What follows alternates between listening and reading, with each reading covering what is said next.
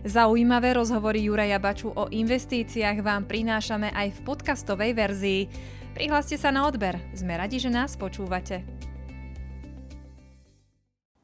Vítam vás pri sledovaní novej epizódy IAD Talks. Dnes sa budeme rozprávať o úplne novom produkte, o sporení a investovaní do ETF fondov s riaditeľom pre externé siete spoločnosti AD Investments, Marekom Adamcom. Marek, dobrý deň prajem. Dobrý deň prajem. Ďakujem, že ste prijali moje pozvanie, pretože dnes sa ideme rozprávať o niečom novom, o čom ja viem veľmi, veľmi málo. Tak eh, prezrate nám, čo to sú vlastne tie ETF fondy? Na úvod by som rád povedal v spojitosti s ETF fondami, že máme teda nový produkt, volá sa ETF sporenie. K tým ETF fondom sa hneď dostanem. Uh-huh. Ale žiada sa mi povedať na úvod, že že ETF sporenie vznikla ako odpoveď, alebo tento produkt vznikol ako odpoveď spoločnosti IAD Investments na dopyt klientov a finančných sprostredkovateľov po ETF sporení alebo po sporení do ETF fondov. Uh-huh. A tento produkt samotný svojimi parametrami je určený pre každého, kto si chce do týchto ETF fondov sporiť. No a ETF fond je fond vlastne obchodovaný, ktorý je, ktorý je obchodovaný na burze. Tá skratka ETF uh-huh. znamená Exchange Traded Fund a sú to vlastne fondy, alebo ETF fondy predstavujú akúsi modernú alternatívu k bežným alebo klasickým podelovým fondom a v princípe fungujú rovnako ako tieto podielové fondy, tie klasické, štandardné, akurát ich akcie, alebo teda podiely, podielové mm-hmm. listy, sú obchodované na burze. Mm-hmm. A ešte by som teda jednu vetu, ak dovolíte. Takýto ETF fond je vhodný aj na pravidelné a rovnako aj na jednorazové investovanie. Vy ste spomínali, že tento produkt vznikol na základe dopytu od finančných sprostredkovateľov a vašich klientov. A, takže pre koho je vlastne primárne určený tento nový produkt ETF sporenie? Ako už som povedal, pre takých, pre takých klientov alebo pre takých investorov, ktorí si chcú investovať do ETF fondov a z tohoto vlastne aj pramenia určité výhody mm-hmm. investovania do, do takýchto fondov. Jednou z týchto výhod alebo jednou z takých najväčších výhod je sú, sú nízke náklady, ktoré v sumáre vlastne sú často nižšie ako pri investovaní do klasických podielových fondov. Mm. Lebo tieto ETF fondy fungujú, alebo teda sú pasívne spravované a tým pádom tie, tie poplatky za ten manažment toho fondu, za to spravovanie sú veľmi minimálne. Takže to je jedna z výhod. Uh-huh. A práve kvôli takýmto výhodám si investori chcú svoje finančné prostriedky ukladať aj do, do ETF fondov. Ďalšou z výhod je napríklad to, že ETF fungujú, alebo teda investujú do indexov. Z toho pramení takisto aj e, veľká diverzifikácia. Rovnako výnosy odzrkadľujú trh. Uh-huh. Odzrkadľujú výnosy na trhu. No a zároveň z pravidla tieto ETF fondy majú vysokú likviditu. No a v neposlednom rade obrovskou výhodou pri tomto ETF fonde alebo pri ETF fondoch sú, je, je to, že ak investor drží svoje finančné prostriedky dlhšie ako rok v týchto fondoch, tak nemusí odvádzať daň, daň. za výnos a tým pádom sumáre vlastne človek ušetrí. No áno, ale obchodovanie na burze so sebou určite prináša aj isté rizika, že sú to fondy, ktoré sú vlastne obchodované na burze. A sú možno nejaké nevýhody alebo možno nejaké slabšie stránky. A na jednej strane tá vysoká likvidita alebo spravidla vysoká likvidita, to znie veľmi atraktívne, ale určite prináša za sebou aj istú mieru rizika. Má to svoje aj také úskalie, by som povedal, ale treba si možno dať pozor na to, že nie každý fond je, je mm, poistený voči riziku alebo odborne povedané hedžovaný. A tým mm-hmm. pádom, že takýto fond nie je hedžovaný, tak vlastne klient sa vystavuje e, voči, voči vlastne kurzovému riziku. To je jedna vec, tak na toto si treba dať pozor. Ďalej, čo je ďalšia vec, je to, že ETF fondov je, je, je, je na finančnom trhu nespočetné množstvo, stovky, tisícky fondov, ktoré sú teda obchodované na burze. Tým pádom z toho vyplýva akási neznalosť toho investora. Nemusím to poznať, tým pádom neviem, kam mám investovať. Ale na toto to naše ETF sporenie myslelo, lebo tu nás si klient nevyberá konkrétny fond a tým pádom nemusí poznať, ako ten fond funguje, na čo je zameraný sektorovo, geograficky a podobne, ale, ale vyberá si stratégiu. A tej stratégii je niekoľko fondov, niekoľko ETF fondov, niekoľko uh, indexov. A tým pádom nemusím, nemusím teda poznať tieto, tieto indexy, tieto etf A zároveň vlastne ešte by som doplnil aj k tej, tej prvej nejakej pomyselnej odrážke toho kurzového rizika. Naše ETF fondy, ktoré sú teda v týchto stratégiách, sú buď vedené v lokálnej mene, teda v mene eur, uh-huh. alebo teda sú hedžované voči, voči, voči kurzovému riziku, alebo teda poistené voči riziku. Takže tieto dve veci, ktoré som spomenul ako negatíva, my ich máme v tomto ETS sporení eliminované. Upozornenie. Tento materiál je marketingovým oznámením. Minulá výkonnosť nie je predpokladom budúcich výnosov a s investíciou do podielových fondov je spojené aj riziko. Skôr ako urobíte akékoľvek investičné rozhodnutie, pozrite si predajný prospekt, štatút a dokument s kľúčovými informáciami pre investorov fondov IAD Investments, správcovská spoločnosť, akciová spoločnosť na predajných miestach v sídle depozitára alebo na www.iad.sk. Pre viac informácií sa obráťte na svojho finančného sprostredkovateľa. Takže myslíte v podstate na všetko, čo je super správa. A keby sme teraz mali, dobre, už sme si vysvetlili, čo sú to ETF fondy, vieme pre koho sú určené, vieme ako sa teraz správajú v rámci burzy. Poďme si teda predstaviť ETF sporenie.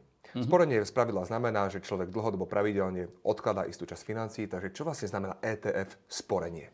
Ako som už na úvod spomenul, ETF sporenie je určené doslova pre každého. Pre každého investora, ktorý si chce, zase len ten základ, sporiť v ETF fondoch a využívať tie výhody, ktoré som pred chvíľočkou spomenul. A zasa tým, že toto sporenie je naše ETF sporenie je na 5 až 40 rokov, dokážem pokryť zasa akúkoľvek investičnú potrebu, investičný, investičný cieľ Zároveň uh, môžem si sporiť na dôchodok, potom prípadne na nové auto, alebo teda chcem v nejakom čase pokryť náklady na nové auto, chcem skôr vyplatiť hypotéku, to je ten čas. Tým pádom, keď viem, na čo chcem sporiť, viem, alebo mám znalosť, akú dobu teda budem sporiť, už by som len mal vedieť, aký som typ investora. Či som konzervatívny, vyvážený alebo dynamický a zároveň a, a, a, a zároveň vlastne si tým, tým pádom viem vybrať tú konkrétnu investičnú stratégiu. Dobre, tak teraz čisto teoreticky. Ja by som sa rozhodol, že chcem investovať do ETF sporenia. Som, ja si myslím, že som ten typ investora, ktorý je ochotný znášať, dajme tomu, že vyššiu mieru rizika. Na základe čoho ten finančný sprostredkovateľ určí, že áno, dobre ste sa rozhodli, pre vás je určené práve to ETF sporenie. Ja to trochu zľahčím, samozrejme nefunguje to tak, že fúka taký vietor a tak, taký si investor. Vôbec nie finančný sprostredkovateľ spolu s klientom, spolu s investorom, ktorý teda chce investovať do takýchto ETF fondov, musí spísať test vhodnosti. Je to forma dotazníka, kde sa doslova do písmena klienta pýtame na to, aký sa cíti byť investorom, či je konzervatívny, vyvážený, dynamický, čo by urobil, ak by napríklad trhy klesli alebo stúpli, čo je to dlhopis, čo je to akcia, aké má skúsenosti. Tým vyplnením toho dotazníka veľmi jednoducho my zistíme, aký ten investor je, lebo za každú tú odpoveď je, získava, v úvodzovkách získava nejaký, nejaký, mm-hmm. nejaké bodové ohodnotenie. Týmto sa to spočíta a tým, tým pádom vieme, aký ten investor je.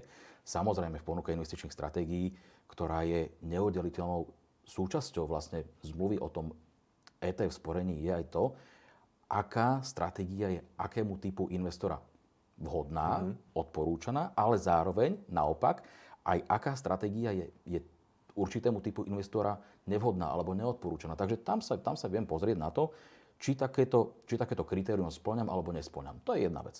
Ďalšia vec, čo sa týka stratégií, tam treba povedať, že tým, že investujem do tých ETF, do tých indexov, tak je tam určite nejaká volatilita a nie je to len o tom, a zase sa vraciam k, k tomu testu vhodnosti, nie je to len o tom, že akým sa investorom cítim byť, alebo akú mám dneska emóciu, vymýšľam, že, že, že dneska sa trhom darí a ideme do toho naopak. Ja musím naozaj vedieť, aký mám investičný cieľ, na aký čas, na akú dobu chcem investovať, aký som investor a z toho potom vyplýva teda, že akú by som mal mať stratégiu. No a čo sa tých stratégií týka, tak v tomto ETF sporení ich máme tri, volajú sa ETF Mix 1, ETF Mix 2, ETF Mix 3. Tá jednotka je pre konzervatívnejšieho, ale ja to poviem veľmi v úvodzovkách konzervatívnejšieho. Mm-hmm. To mhm. konzervatívnejší, prosím, neberte tak, že, že človek, ktorý sa Eh, bojí investovať a teraz bojí sa, eh, chce mať výnos v úvodzovkách, je, je, je schopný akceptovať výnos aj nižší, len aby teda eh, mal svoje prostriedky aj k dispozícii a podobne. Stále sa rozprávame, že sa obchoduje na burze, takže vieme, že tam to môže byť raz tak, raz Presne tak a veľmi dynamicky sa to mení.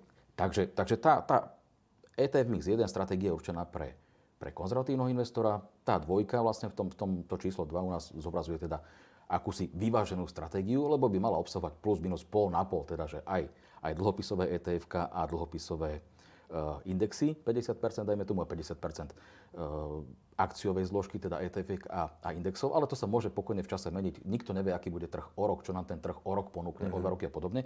A zasa tá ETF Mix 3 vlastne ponúka tú, tú najdynamickejšiu a zároveň aj najrizikovejšiu, treba povedať najvolatilnejšiu stratégiu vlastne a je určená pre takých investorov, ktorí sú ochotní znášať určité riziko, pochopiteľne väčšie ako pri tej dvojke alebo jednotke. Tam je aký pomer?